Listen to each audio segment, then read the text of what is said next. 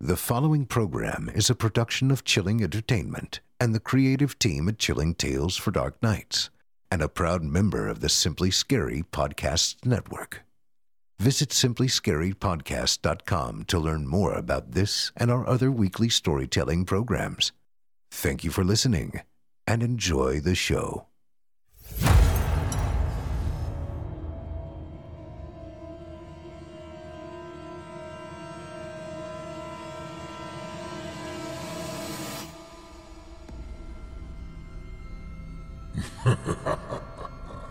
Good evening.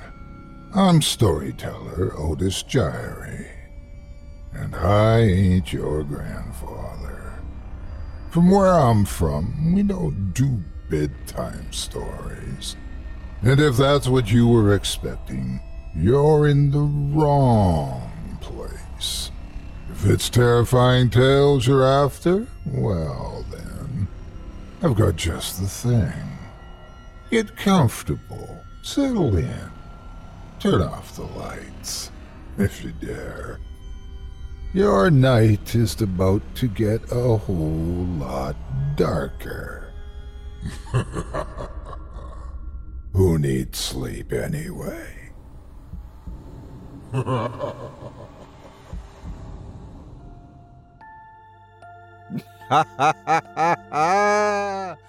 Good evening. You're listening to Scary Stories Told in the Dark. Welcome, dear listeners, to Season 11, Episode 16.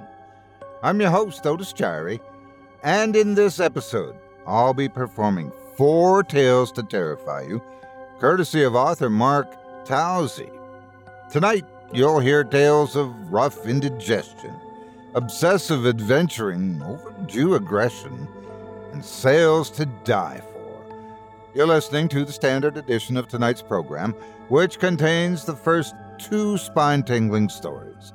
If you'd like to show your support and enjoy an extended version of this and other episodes with twice the terror, visit simplyscarypodcast.com and click Patrons in the upper menu to sign up today. Thank you for your support. Now, it's time to take a walk together down the moonlit trail. So, lock your doors, turn your lights down low, and settle in. The show's about to begin.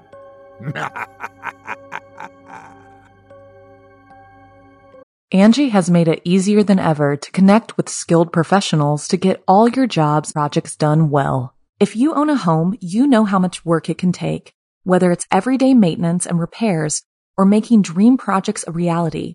It can be hard just to know where to start, but now all you need to do is Angie that and find a skilled local pro who will deliver the quality and expertise you need. Angie has over 20 years of home service experience and they've combined it with new tools to simplify the whole process. Bring them your project online or with the Angie app, answer a few questions and Angie can handle the rest from start to finish or help you compare quotes from multiple pros and connect instantly, which means you can take care of just about any home project in just a few taps. Because when it comes to getting the most out of your home, you can do this when you Angie that. Download the free Angie mobile app today or visit Angie.com. That's A-N-G-I dot com. Ah, love. It causes us to do strange things sometimes, like fly off to remote villages and see how things are outside of our comfort zone. Thing is, maybe that comfort zone exists for a very, very good reason. Without further ado, I present to you a touch of acid.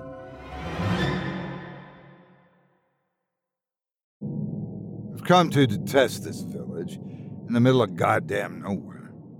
Initially, I thought it pretty, but the air tastes sour now, as does everything that passes through my lips.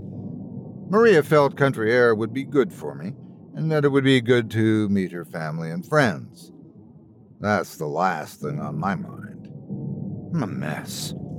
Sunken eyes, yellow skin speckled with sweat, and I'm even starting to develop one of those bellies that looks ridiculous on an otherwise skinny guy. I turn to my side, sucking it in, but the mirror's already seen the truth. Here comes another. I pop another three chalky tablets into my mouth, but I might as well be chewing carpet. Gripping the basin tightly, I focus on the white knuckle of my right hand in preparation for the pain. The fizzing intensifies, and I know foreplay is almost over. And it never underwhelms. Like molten lava rushing through a rusty pipe, it feels like my esophagus may give at any second, causing the hot bile to spill into my system and do its worst. My body feels like a nuclear reactor on the verge of a meltdown. Blood pumps in my ears as the pain approaches its crescendo, hot and prickly fingers squeezing on my innards, forcing the liquid towards my throat. My breathing quickens. Finally, an explosion of sourness emerges from my gullet, filling my mouth with hot, stingy saliva. I double over, retching into the broken, yellowing basin. Christ, it hurts.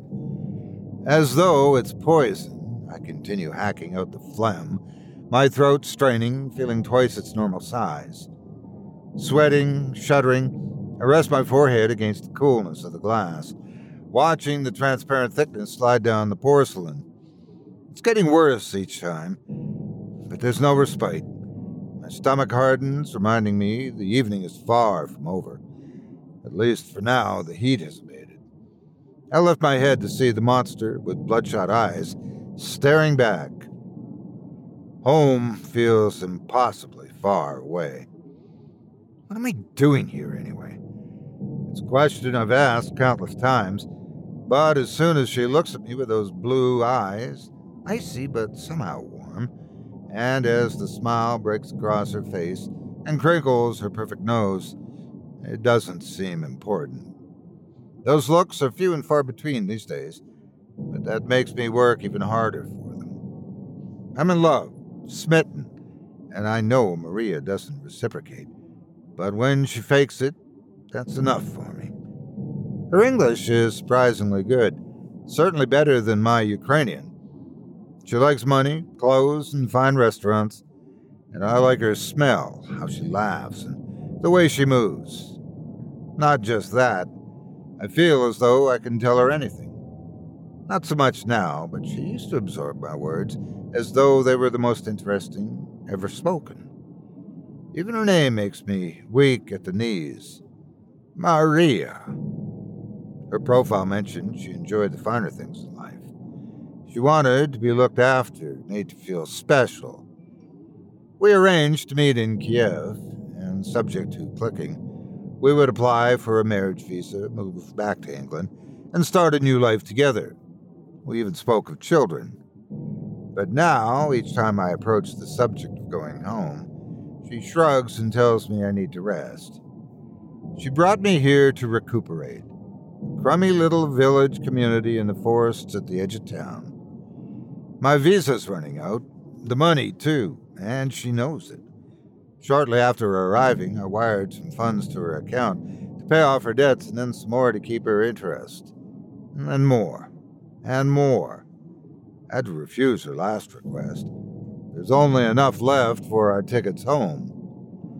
It's freezing in this country, and the sheets are already cold. I nestle close to Maria, inhaling her hair and kissing the smoothness between her shoulders. So warm. Always so impossibly warm. She's wearing a flimsy nightgown while I have two sweaters on, and still I shiver. She lets out a moan, but not like the ones she used to make when I first got here. The first couple of weeks were amazing. We ate, shopped, explored the stunning architecture, ate some more, and made love in Kiev's most elegant hotel rooms.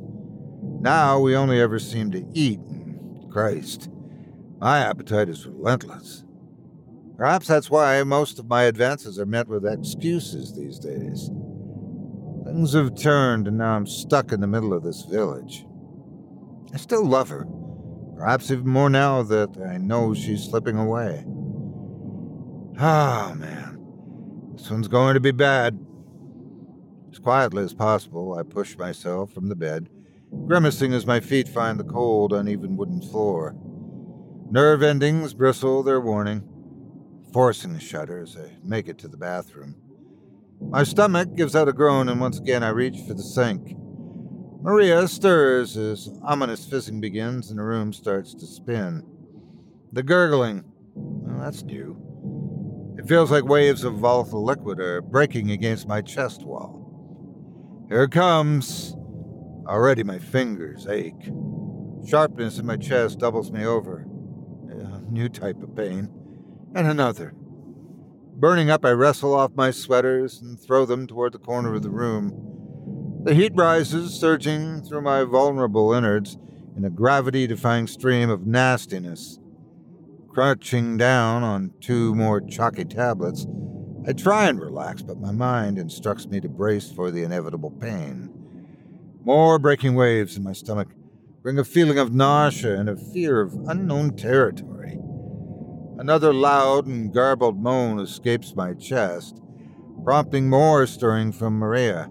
As I focus on the whites of my knuckles again, a pulsing bass fills my ears, and I can feel the veins in my body reacting as though plucked strings. Did my skin just move? What's happening? My throat crackles like burning tinder and my legs buckle, searing heat exploring every part of my body a raging torrent of destruction that feels like it's dissolving my existence. I grimace as liquid makes its final leg of the journey into my mouth, bringing the explosion of viscosity and the bitter taste that's become so familiar. Just as soon as I spit it out, another gurgle emerges, and I sense the tide coming in again. No time for respite. The discomfort starts on a 10 and finishes off the charts, bringing me to my knees, and I finally begin to regret ever landing on that internet page. Wave after wave, the pain intensifies, each surge bringing impossible heat and ever thickening mucus. Feels like I'm coughing up my insides bit by bit. I hear Maria's voice, dampened and distant, drowned out by the eternal thumping in my ears. The doors. Did she just leave? Maria! Another one on the way. It's more than a fizzing now, a sizzling sound.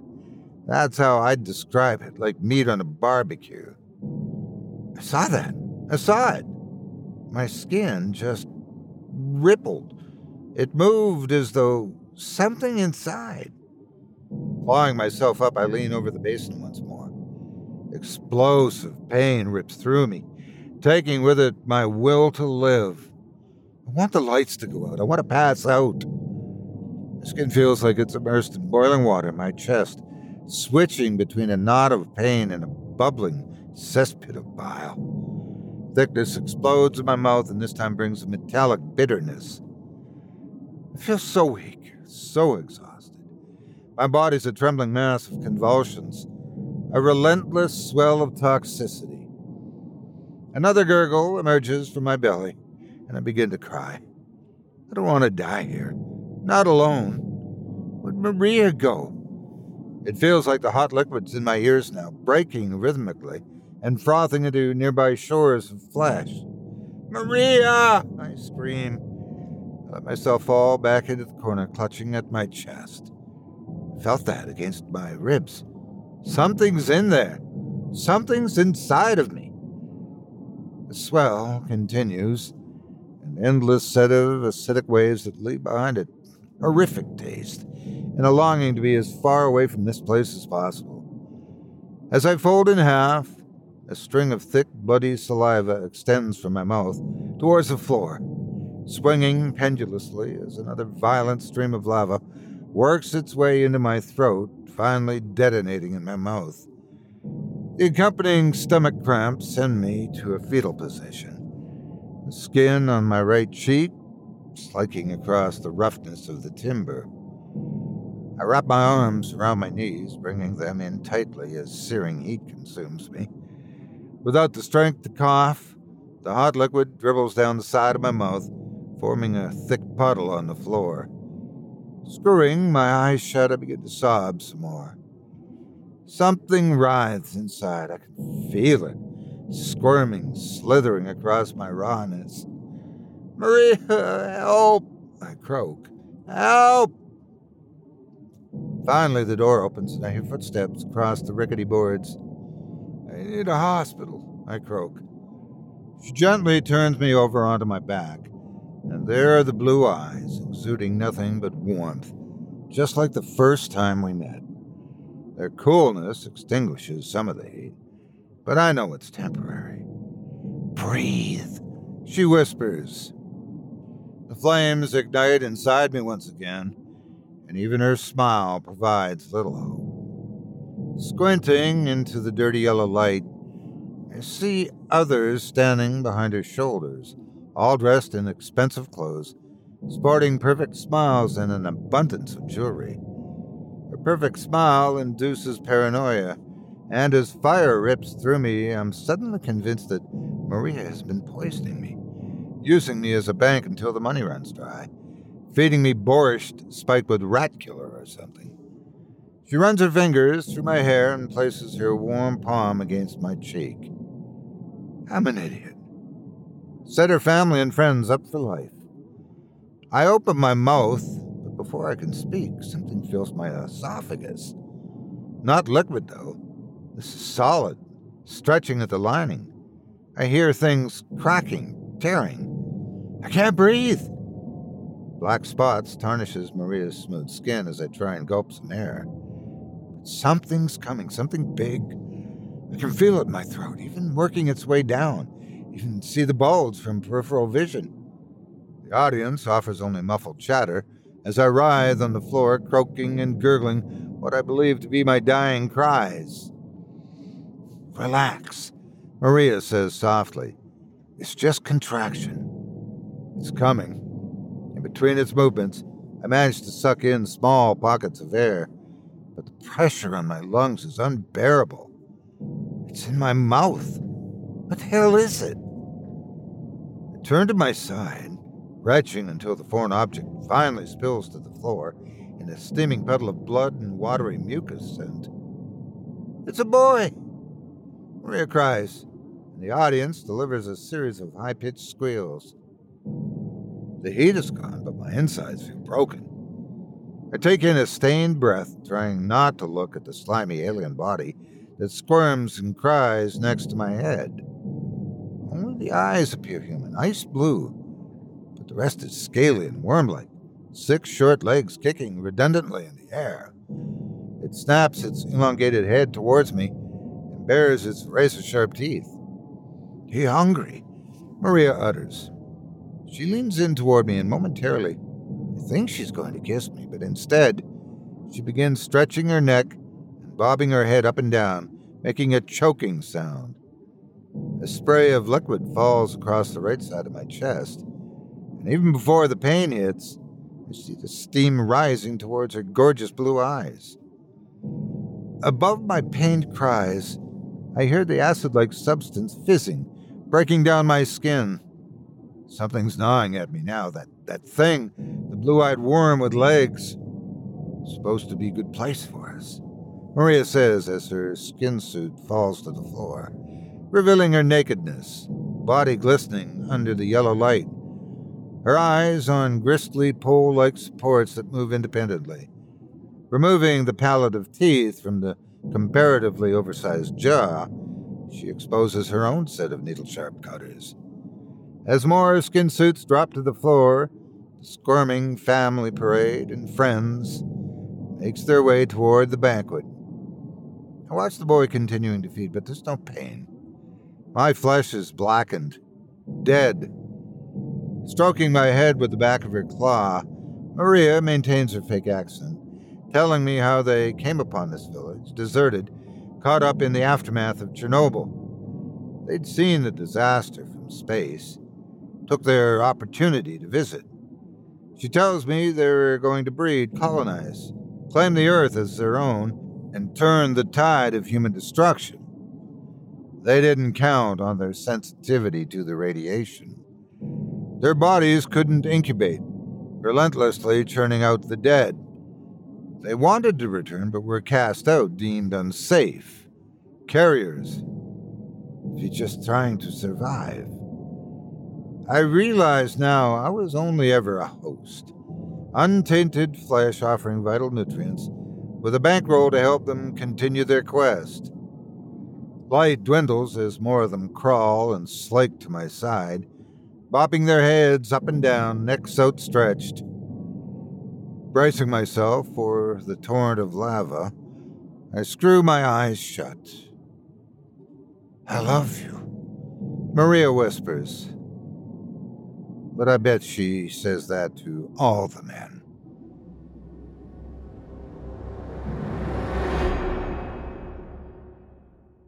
Angie has made it easier than ever to connect with skilled professionals to get all your jobs projects done well. If you own a home, you know how much work it can take, whether it's everyday maintenance and repairs or making dream projects a reality. It can be hard just to know where to start, but now all you need to do is Angie that and find a skilled local pro who will deliver the quality and expertise you need. Angie has over 20 years of home service experience and they've combined it with new tools to simplify the whole process.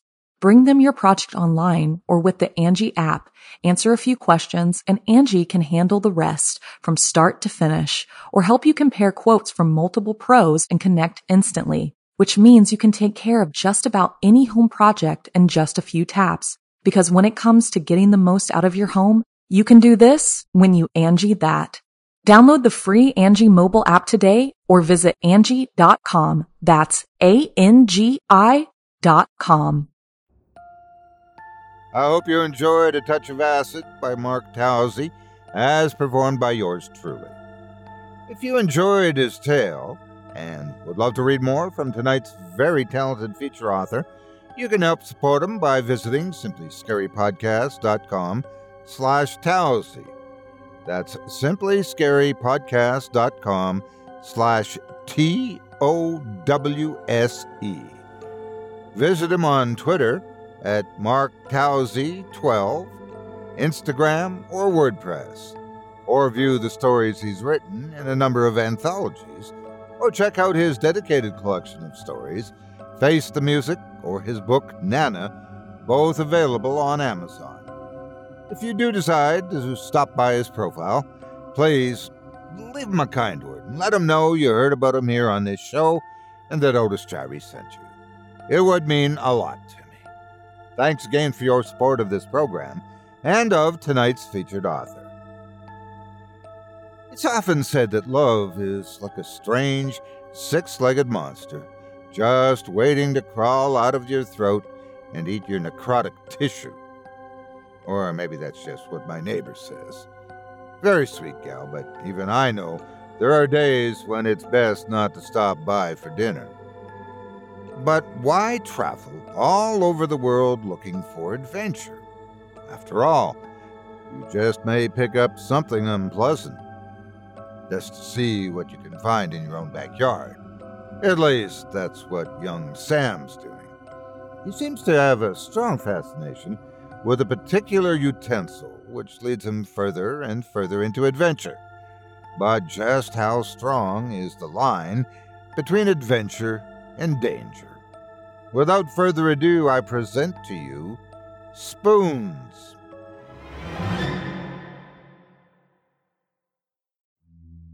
See, he's out there again.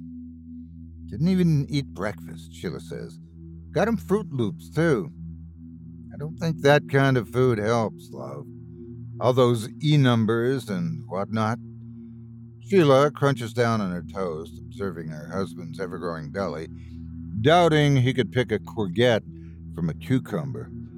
Renowned pediatrician Dr. Jeff, sporting his stretched and threadbare underpants and flaunting advanced terminologies such as E numbers and whatnot. She bites her tongue. There's some leftover cake in the fridge if you want it. Oh, I love. I won't say no to that. He leans toward the window, giving his chest a good old scratch, studying the holes in their once manicured garden. The look on his face, such intensity. Shame he doesn't clean his room with such aggression.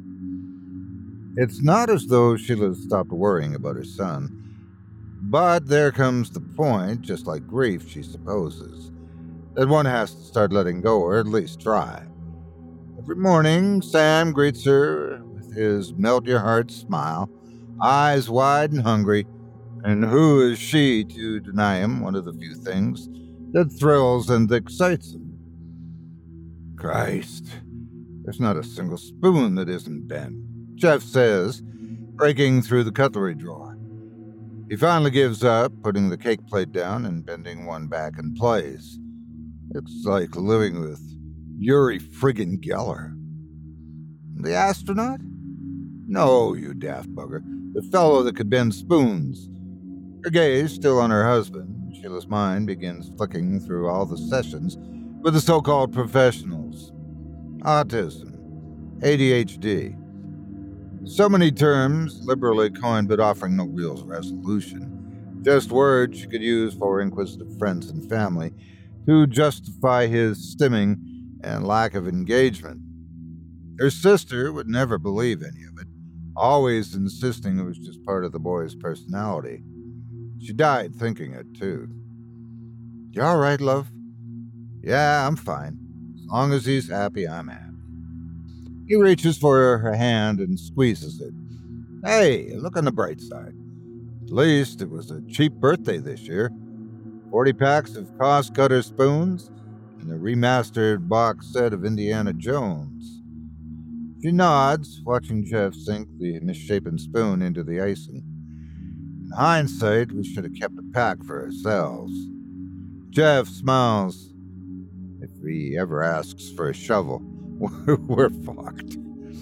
In the yard, humming the theme tune to Indiana Jones, Sam works his way through dry soil. His palm stings and his fingers ache, but he knows he must be getting closer. This being the only patch of grass not yet savaged. Familiar scent of laundry liquid fills his nostrils as the cool morning breeze blows across, shadows of the washing above proving frustrating as light becomes dark, becomes light. Further down the street, he hears children playing and dogs barking, but shrillness only temporarily overrides the familiar voices in his head. The buzzing has always been there, the background hum. He can never remember the name of what his mom calls it, tin something or other but only since moving into the house a few months ago did it transition to voices. Female. Children, he thinks. The pair speak in perfect synchronicity, leading Sam to suspect they may be twins. Weak and distant once, the voices become stronger with each passing day, and from the moment his eyes open to when they close, they're with him. Harvey, stop it. He's always been different, he knows it all those fancy offices and smarmy smiles. But this place has finally given him a focus, a mission. Something awaits here, and it's calling to him. A connection that only he's picking up. And the things he's been promised. He grits his teeth and stabs the spoon into the ground, but the already weakened handle gives. Fuck off, Harvey. He yells to the dog as it nuzzles for attention. I'm on a mission here. The dog finally saunters to the other side of the garden, dropping to the Superman position under the shade of the rosebush and letting out a sigh. I'm sorry, Harves, he mutters, but I'm close. I know it. He tosses the now useless implement behind him and grabs another from the pile. Shadows grow shorter, spoons bend. Harvey finally retires inside, the heat getting too much for him. A potent concoction of sun cream and sweat streaming down his forehead, Sam alternates digging hands, face crumpled as he rubs relentlessly at his eyes, producing a series of marshy squeaks. Regardless, he continues to dig, his vision blurry and stinging. The cheese sandwich his mum brought out a half hour ago, remaining untouched, bar the small army of ants. Oh, God! Indy, this is it! This is it! He bites his lip, stabbing frantically at the surrounding ground. His heart rate is up, hairs prickling across his body, adrenaline numbing the pain. Stab, stab, stab, scrape, scrape, scrape, stab, stab, stab, scrape, scrape. But as he finally works the broken fragment from the soil, he feels like crying. The day soon becomes as cool as the morning was, clothes drenched, dirt entrenched in every fingernail, Sam finally calls it quits. He stands and straightens, observing his handiwork, considering it not as wasted time, just another step closer to finding what he needs. He pries his latest find from his pocket, spits on it, and rubs it against his shirt, inspecting the pottery shard that will now join other uncovered treasures on his shelf. Tomorrow's the day. It has to be, he thinks, because then it'll be Monday again. Whole week will need to be endured. But the voices plead for him to continue now, not to give up. You're so close, Sam. Riches beyond your imagination. I can't. I'm so tired. You're our only hope. You need to find the key. I need to stop. Just a bit longer. Think of, I need a poo, okay? You better go and have one then, son. Mrs. Rayner's voice floats across from next door's garden. Probably best keeping that sort of thing to yourself, though, Petal. Immediately turning red, Sam retreats under the wrought iron archway and makes his way to the back door. The voices quieten. You can still hear them issuing pleas between their whimpers. Find anything, mate? his dad says, lifting his head from the newspaper. Sam holds a piece of broken pottery up as he makes his way past. That's college paid for, then. Too tired to engage, Sam trudges up the stairs.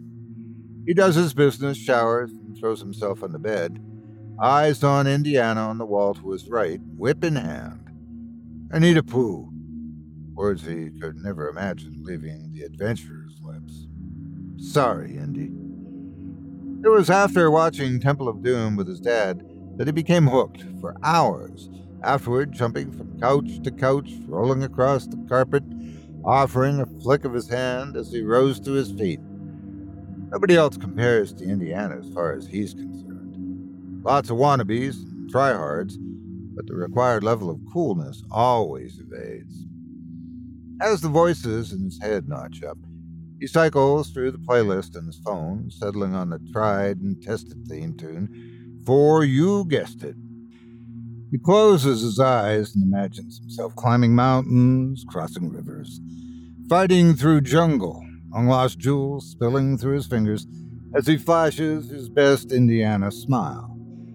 But now the enemy is chasing him, machete swinging only inches from his. Dinner's ready! Manages to duck under the first blade, but a big fella approaches from the right, cutting down the jungle, eyes hungry for the crystal skull, gripped in his left hand. But he's slow, and Sam quickly sidesteps to the left. Big fella comes at him again, the blade whistling above his. Dinner's ready, Sam! Heard you the first time, Mom. He sighs, turns off the music, and pushes himself from the bed discarding the towel and dressing in jeans and his favorite Indiana t shirt. His muscles ache, his fingers sing, but he'll be back in the yard soon as the sun rises, starting on a new patch. Fortune and glory, kid. Fortune and glory. Downstairs, there's no adventuring to be had, just the clink of cutlery on plates and conversation Indiana would have no part of. Shovels his food in as quickly as possible, leg tapping under the table. Important meeting to get to, Sam? Uh huh. Feels like I'm on the bloody Titanic, boy. Jeff, leave him be. Sheila reaches out for Sam's arm, but he recoils. Knowing better than to take it personally, she offers a smile and lifts the wine glass to her lips. More potatoes? I'm good, thanks, Mom going to be a nice day tomorrow, son, Jeff says, chasing peas all around his plate. Thought we could walk around the walls and do some geocaching. I can't tomorrow, Dad. Jeff offers Sheila a glance, assuring her he has things under control. We can stop off at that burger joint you like. I'll even. Not tomorrow, Dad. Come on, son. It'll be fun. Uh uh-uh. uh. Not tomorrow. Feeling Sheila's foot connect with his ankle, Jeff narrows his eyebrows and turns his stare towards her. He's not ready to give up yet, words bouncing violently around his head. He used to love exploring the ruins. Yeah, maybe next weekend.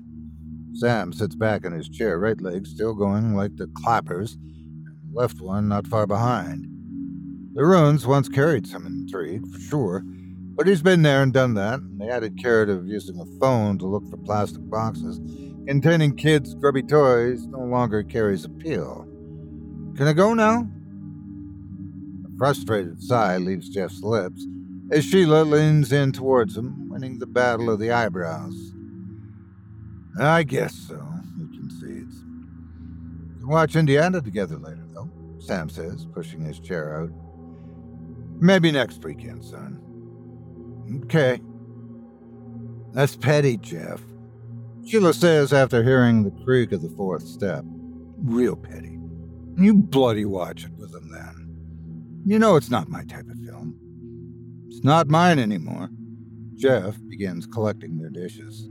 Getting to the point, I wish the enemies would shoot on bloody target. Back in his room, Sam stares at the crack running across the ceiling.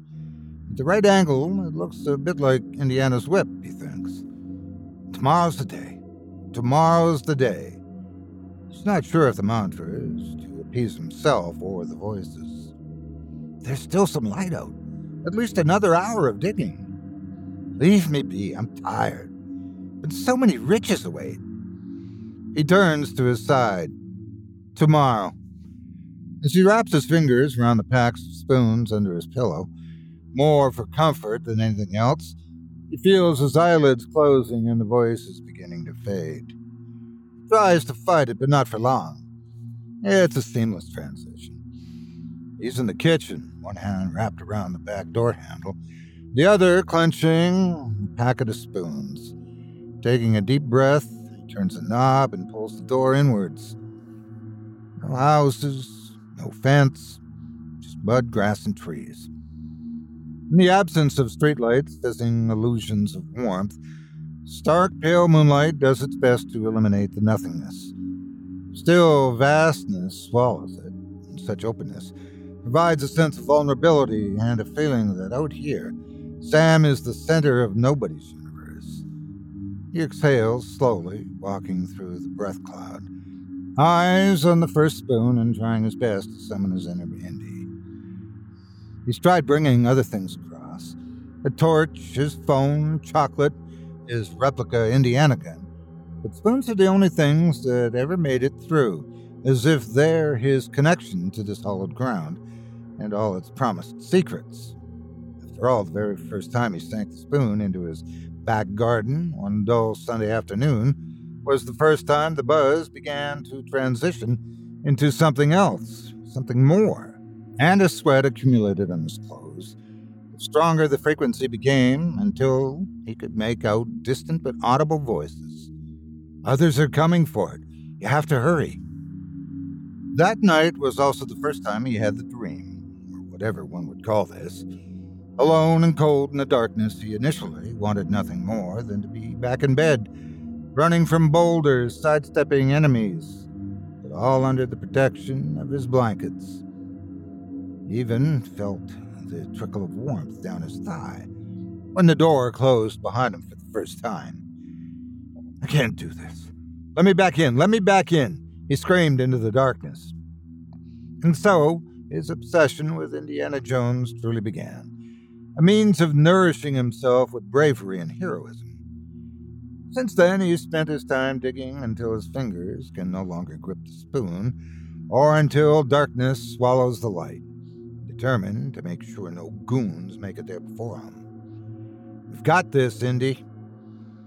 The wind wraps around him, but adrenaline numbs everything apart from the need to find the X on the non existent map Catching the moon's glimmer on the back of the first spoon, he ups his pace, skin prickling at the thought of nearing the end of this adventure. And he knows he is, he just knows it. During light, voices are as clear as whispers in his ears, and there's little left of this place he's yet to conquer. Ahead and to either side, a layer of thin mist floats hauntingly above the grass. He's heard things within it, others likely trying to get to the prize before him. He skips into a slow jog, eyes on the second spoon. like from a fairy tale his mom used to read him. He started placing spoons down every 30 or 40 yards, knowing if he ventured out of bounds, the sequence would end, and he'd have to wait another day. So many paths, so many failed attempts, but his recent one has taken him further than he's ever been allowed to travel. Third spoon, just beyond the trees to the right. He's almost sprinting now, drawn toward the familiar babble of the river where he guessed there'd be a school big enough for nearly 500 kids back in the real world. Aside from the water's flow, the sound of his footfalls, and the occasional whispers from the mist and rustles of the trees, it's impossibly quiet. No birds singing their songs, no dogs barking, no other signs of life whatsoever. The fourth spoon lays just before the small hillock ahead. He comes in fast, jumping over the mound and performing a roll, finishing with his signature wrist flick. Get your heart out, Indiana. Earth is damp alongside the riverbank, his feet squelching into moistness, bitterness filling his nostrils. Wearing shoes removes his connection to the ground, though, and from the very first time he visited without them, his toes nestling into the long grass, he began picking up on it, a hum, his feet acting like a metal detector of sorts. And boy, do they sing now. Fifth spoon, sixth, seventh, eighth. Blood pulsating in his ears, involuntary shudders rattling through him. He follows the path until he gets to spoon number 22, the very last one placed. He swallows hard, surveying the line of trees, knowing there's only one route left to take straight ahead. He snaps his head to the left, feeling sure he hears a rustle. But as he stands there, holding onto his breath, as he's done countless times before, no enemies appear. He inhales slowly, trying to force his heart rate down. It's time to ask yourself what you believe. Another quote he's been dying to use words orated with the hopes of inspiring bravery. After counting to three, makes his move, doubling over to avoid the sharpness of the branches, being careful not to catch his foot on the serpent like roots, twisting in and out of the soft ground. So far, so good. He's ventured left and right from this spot, both paths prompting the ground to open and swallow him whole, plunging him back into the real world where only memories of this place exist. Needlessly, he crouches and places a spoon down enjoying the softness of the earth beneath his fingers. He feels its feedback, too, the hum, growing ever stronger, lighting up his nerve endings and swelling his anticipation. Sweeping the trees for any signs of movement, he continues forward, stretching his jaw to unblock his ears. Holy shit. Holy fucking shit. Behind another small cluster of trees, he spies a crumbling wall. You see it, Indy? Can you see it? He swallows hard, ducking under more spindly branches as he reaches toward it, letting out a long exhale as his fingers wrap around solidly. He follows it around, tracing his palm across its undulating height, eyes scanning the cracked stone floor as he reminds himself to breathe. Indy! His skin fizzes at the additional connection as he crawls toward the trap door. Concerns of trap wires and sinking platforms melt away as he mechanically swipes at brown leaves, moisture in his eyes as an overwhelming feeling of pride and achievement washes over him. I did it! I only bloody did it! His dirt encrusted fingernails clawed wood and metal, eventually finding the edge of the lock. All those days spent digging, all the excuses to get out of doing things with his parents this constant bullying at school for being different. Countless names spat at the boy, sitting on his own, clutching a spoon to his chest. I'll show them. I'll show them. The rusty handle is too tempting not to try, but there's no give. That's okay, though. He'll return soon, tomorrow, hopefully. Key in hand, ready to claim what is his. Slides a spoon from the packet and slams it onto the wood offering a howl to the moon. Fortune and glory. He rolls onto his back and takes in the expanse of darkness. He smiles, which turns into a giggle, soon transitioning into a full blown, eye watering guffaw. I knew it! I bloody knew it! The buzzing, a bane of his life for as long as he can recall, but somehow he always knew it was more than just a redundant annoyance. Arms behind his head, closes his eyes and breathes in the impossibly pure air. It's still dark out as he wakes in his own bed. The covers are warm and soft, a complete contrast to the concrete and wood he was sprawled across only a few hours ago. Nevertheless, he swings his legs out of bed and pushes his toes into his slippers. 4:06 a.m. reads his phone, but thoughts of waiting for another school week to pass spur him on. He tiptoes down the hallway with renewed excitement, holding his breath as he passes his parents' room, finally wrapping his fingers around the banister and swinging himself down the stairs. He jumps from the fifth, performs his signature roll, and sprints to the back door. Unlike a few hours ago, darkness brings more than whispers in the mist. Sam can hear the hum of early morning traffic from the main road. Air is no longer pure, contaminated with all the pollutants of modern day. Beyond the garden fence, he sees the houses quashed together, dirty yellow light washing their walls. Let's do this. He marches to the pile of bent metal, drops to his knees, slides a fresh spoon from the packet. His mom asked him once, why spoons? He didn't really have an answer. He thought about it later, but nothing remarkable manifested, only that it felt mm. right.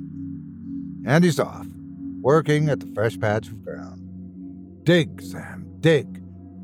What does it look like I'm doing? The others are nearly here, Sam. Dig. But I've claimed it. They can't have it. I put a spoon in there. Sam. Just shut up. I'm doing it, aren't I? Once again, he begins humming the theme tune, but the voices refuse to dampen. It's as if he can feel warm breath against his ear. Dig, Sam, faster. Are there emeralds? Faster you dig, the sooner you'll know. Rubies. Yes, I have a crown for you, Sam, encrusted with them. Will you tell me who you are now? We're your spiritual guide, Sam, leading you to your destiny. Feedback vibrates through his arms, his fingers already feeling like someone else's as he scrapes, scrapes, scrapes. Not this bit. He moves two inches to the right and starts again. The knowledge of the key being further down than he could have ever dug haunts him. Or worse still, there's no key at all and that his mind is simply fabricating his escape from a world of disappointment and pain. Those thoughts are usually fleeting, drowned out by sparkling jewels and the look on the faces of his audience. He grits his teeth and plunges the spoon into the top layer. Again and again, he brings it down until the buckling metal becomes redundant and tossed onto the ever growing pile. He slides a fresh one from the packet and repeats. Hours pass, the first light of morning showing itself as he moves on to his sixth hole and goes through the motions. Two inches down, the spoon connects with something. He's been here before, though, a disappointment bound. Yet as he tries to slow his breathing down, something feels different. The air charged like just before a storm, and the ground feeding him energy with as much urgency as the voices in his ear. Dig, Sam.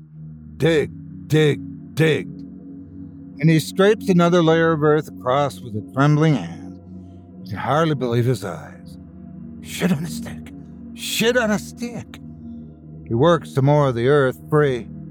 Shit on a motherfucking stick.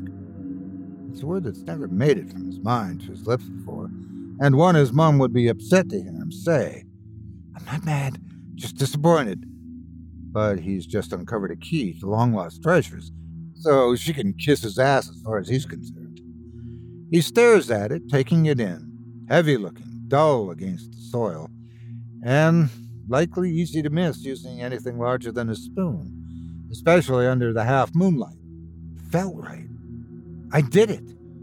The rest of his body begins to tremble. He blinks hard, making sure it's real. All this time, all those early mornings and late evenings, all those spoons wrecked. I found it. Come, Sam, your treasure awaits. I found it. By myself. Sam, the others are on their way.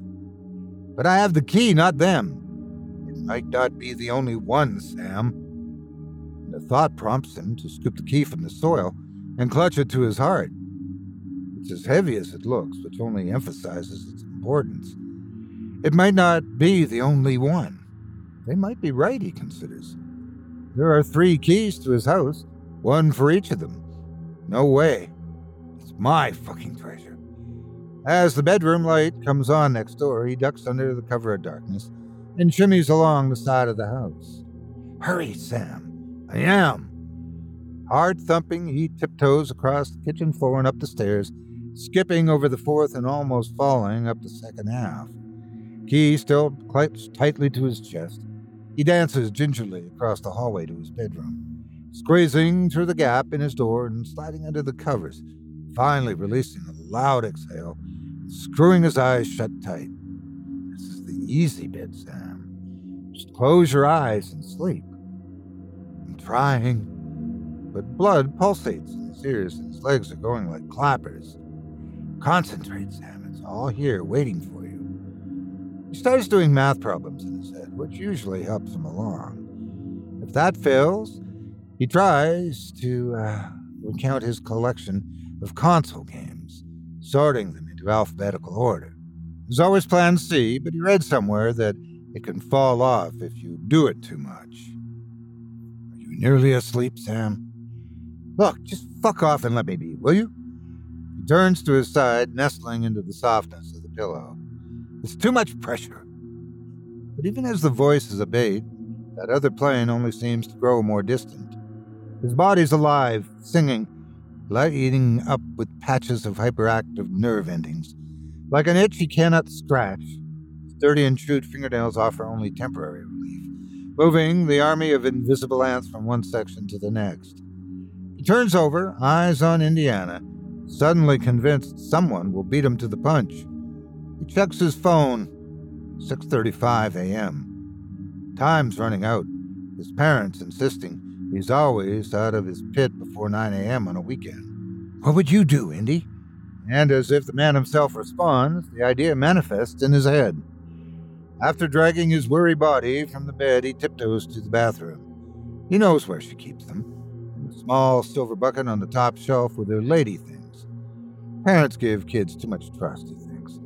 Hardly an inch of the house he's not been through with a fine tooth comb, on the hunt for Christmas, birthday presents, and whatnot. And bearing in mind he has no real friends, there isn't much else for a kid to do all day.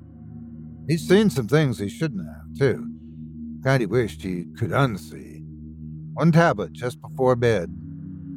He empties two from the bottle and fills the plastic cup half full of water. His mom started taking them just after her sister died of cancer. He often watched from his parents' bedroom door, too scared to approach. His mom's face swollen with tears, his dad doing his best to console her. It was a tough period, but she's better now, at least most of the time. He swallows the two small tablets, half expecting to pass out there and then. By the time he gets between the sheets, the bed's cold again. He takes a deep breath, wraps his fingers around the middle key, and begins counting down from ten. Nothing.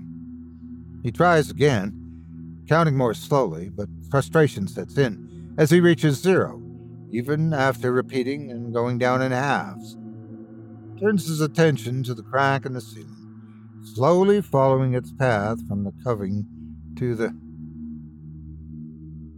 Molotov cocktail of fear, excitement, and anticipation explode in his mind as he pulls the door towards him. Inhale, exhale. Feel the weight of his key in his left hand, but uncoils his fingers anyway just to make sure. Fortune and glory. As the unpolluted breeze blows across, bringing only the scent of moss and dead leaves, Sam begins the short journey for what he knows will be the last time. Spoon after spoon, he does his best to stay calm, taking deep breaths, thoughts turning to what he'll spend his fortune on. He knows he'll have to give his parents some, but having no friends will surely come in handy for once. Squeezing down on the key, he snaps his head towards a patch of mist to his left, whispering, his mind playing tricks. Regardless, he ups his pace, eyes on the next spoon as he jogs alongside the riverbank. Spoon to spoon, he senses the finality, the end seen not far away. He takes another deep breath and drops his pace to a march as he enters the first line of trees. This is it, Indy. He ducks under branches, steps over the contorted limbs, and readies himself as best he can for what lies ahead. There it is, the wall. He marches toward it, head snapping left and right, but there's no sign of anyone else. And the spoon rests undisturbed atop the wooden trap door. Stomach churning, blood whooshing in his ears, he drops to his hands and knees. Please work. Please work takes one last look around and enters the key into the hole.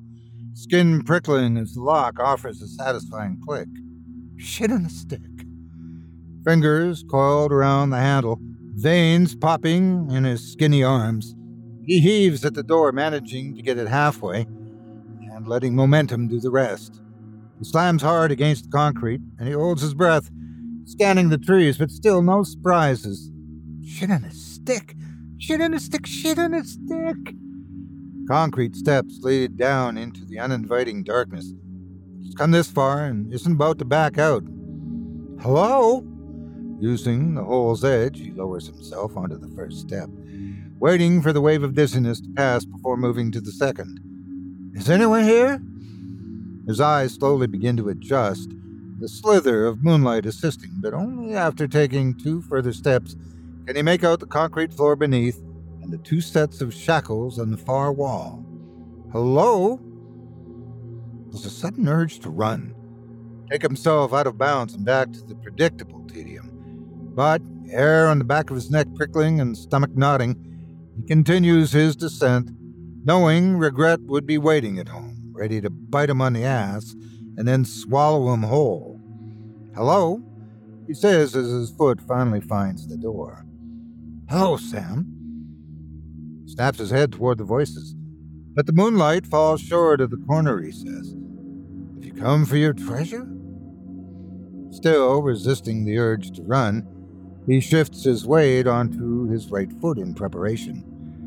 This place smells off to him more than just damp, earthy. Something's not right. Something. It's right here, Sam. He swallows hard, opening his mouth to speak, but finding no words. Don't be scared. But he's fucking terrified. He swallows again, not a drop of saliva in his mouth. Where is it? He manages to croak. Come closer and we'll show you. Giggling follows, but he continues shuffling forward, possibly cold air wrapping around him. I don't know about this anymore. Your crown awaits Sam. He freezes, arching his neck, willing the darkness to dissipate. I think I. Iciness grips around his wrist, yanking him forward. He lets out a high pitched scream, reaching his hands to avoid crashing into the wall as childish laughter emerges from behind. The kind he's heard on the playground many, many times before. King Sam! King Sam! King Sam! He slowly turns to face his taunters not an ounce of bravado left in his 12 year old body. Through the rectangular hole, trespassing moon spotlights two identical girls holding hands, broad smiles breaking across pale and dirty faces, brittle hair laying over spindly shoulders. Dressed in tattered rags and looked as far from royalty as one could imagine. Sam backs up against the wall, pinching at his thigh to try and wake himself up. Who, who are you? And where's my treasure? They raise a hand to their lips in unison, tittering as they step forward towards him. Their movement is ethereal, legs going through the motions, but their footfalls are silent. We've been waiting so long to meet you, Sam. Sam squeezes tighter on his flesh, but he knows this isn't how it works. I'm gonna go home. Their laughter ceases, their grins flatten. Do you know how long we've been down here, Sam? I don't want to know. I just want to go home. Grinds himself against the wall as though trying to push through. You can keep the treasure. Oh, silly Sam. There's nothing here but the souls of the damned.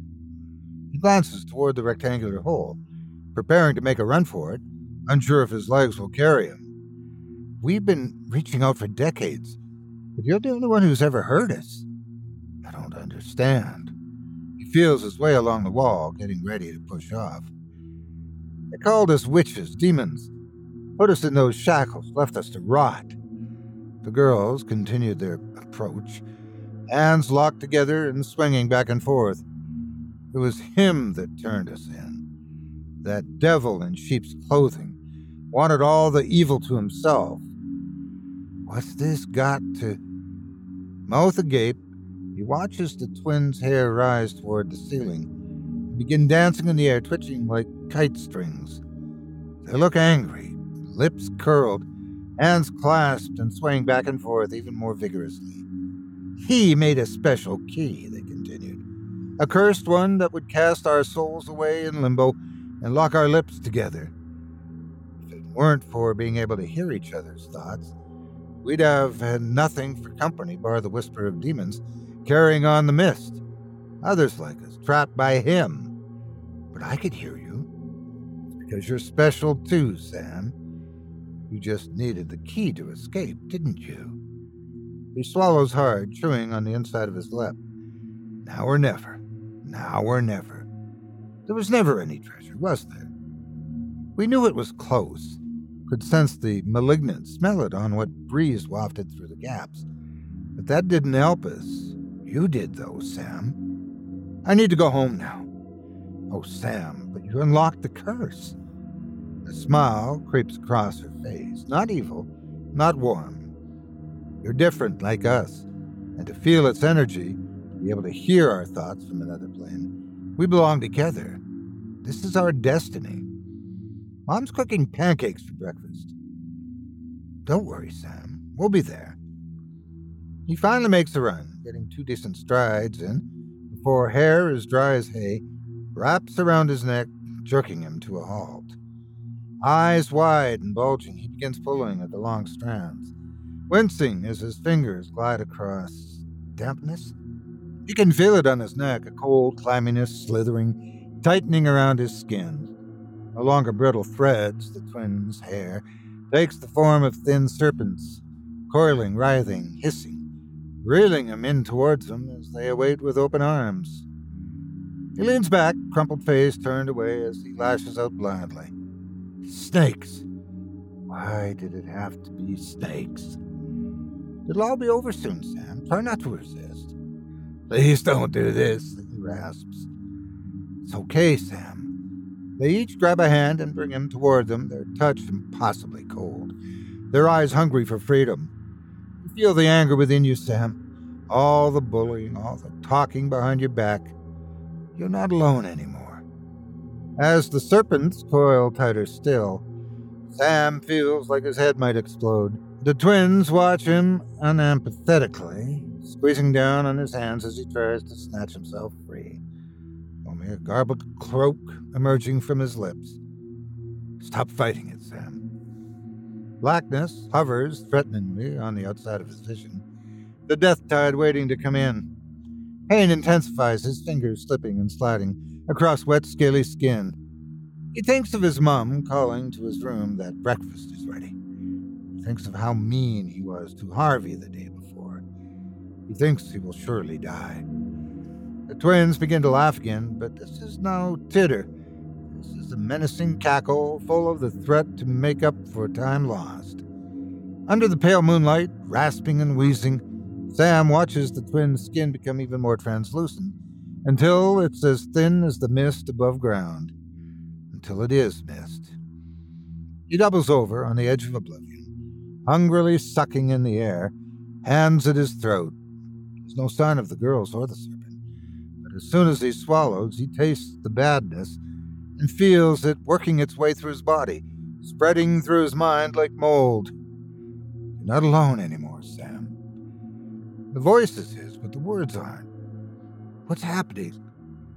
Laughter leaves his lips while his head fills with thoughts. So many bad ones. violent images of revenge against humanity. And him, the one who locked them away, the one who likely still walks with the mortals? It's time, Sam. Shackled, without food or water, left to rot, their souls trapped for countless decades, he feels their anger boiling his blood. We'll show them, Sam. We'll show them.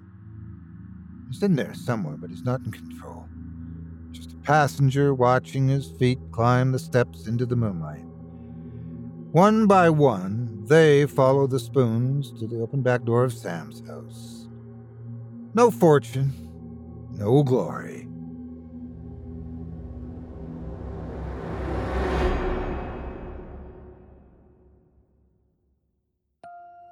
I hope you enjoyed Spoons by Mark Towse, as performed by yours truly.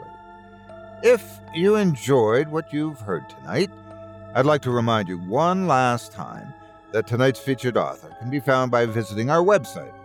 Just visit simplyscarypodcast.com slash Towse.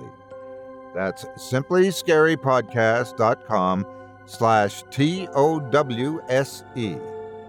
Visit him on social media, buy his books on Amazon, or just send him word about how we need more stories of vomiting up alien monsters.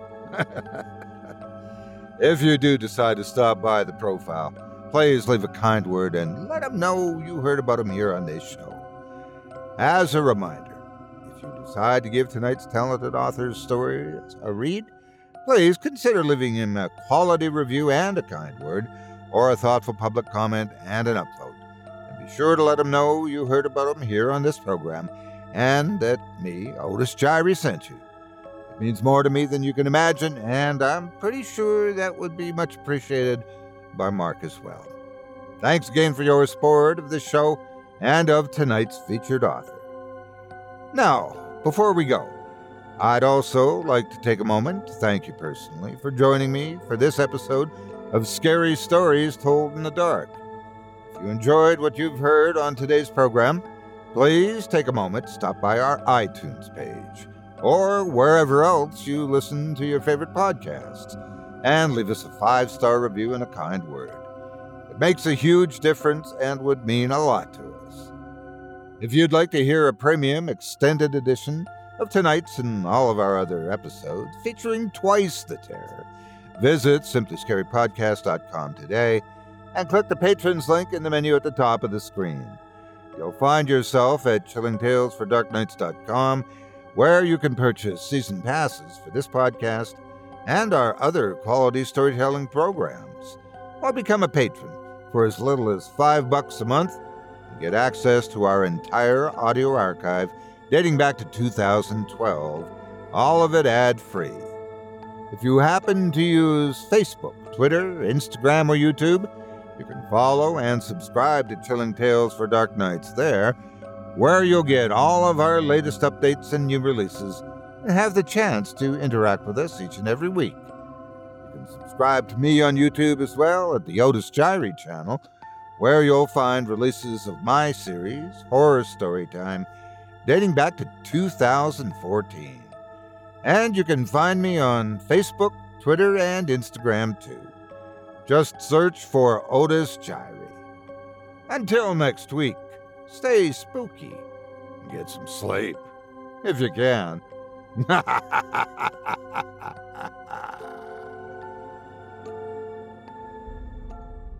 Thanks for listening. You've been listening to Scary Stories Told in the Dark, a production of Chilling Entertainment and the creative team at Chilling Tales for Dark Nights, and a proud member of the Simply Scary Podcasts Network. Visit simplyscarypodcast.com today to learn more about our network and our other amazing storytelling programs. Tonight's program was hosted and its featured stories performed by yours truly, Otis Jiry. Selected stories have been adapted with the kind permission of their respective authors. Original music provided by Luke Hodgkinson and Jesse Cornett. Sound design and final mixing and mastering provided by executive producer and director Craig Groshek. Program's artwork and logo by David Romero. If you're looking for some fresh tales on a daily basis while waiting for the next podcast, check out my YouTube channel, the Otis Jiry channel, and my extensive collection of narrated tales there. Simply search on YouTube by my name, and you'll find me. And don't forget to subscribe and press the bell notification icon to get my latest releases. Got a scary tale of your own that you'd like performed? I take submissions. Email it to me today at otis at simplyscarypodcast.com to have your terrifying tome considered for production in a future episode of this show. That's O-T-I-S at simplyscarypodcast.com. If you've enjoyed what you heard on tonight's program and are joining us on your favorite podcast app, subscribe to us to be sure you never miss an episode and leave a five star review and a comment. Your feedback means a lot to me. You can also follow Chilling Tales for Dark Nights and yours truly on Facebook to connect anytime and get the latest updates on this and other programs and my channel. If you're listening on the Chilling Tales for Dark Nights YouTube channel, do us a favor and hit the subscribe button and the bell notification icon for CTFDN as well to get more spooky tales from me and the crew and another episode of this program each and every Wednesday. And don't forget to hit that thumbs up button to tell us how we're doing and leave a kind word or a request. And don't forget to visit us at chillingtalesfordarknights.com and consider supporting the team by becoming a patron. In addition to helping us out, you'll get exclusive access to our audio archive and ad free downloads of all your favorite stories, including those you've heard on this program. As for me, I'll be back next Wednesday with more terrifying tales to keep you up all night. But that's all right. Who needs sleep anyway?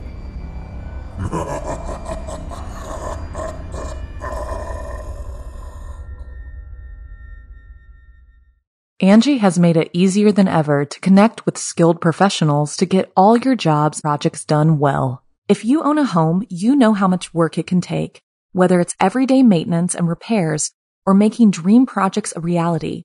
It can be hard just to know where to start, but now all you need to do is Angie that and find a skilled local pro who will deliver the quality and expertise you need.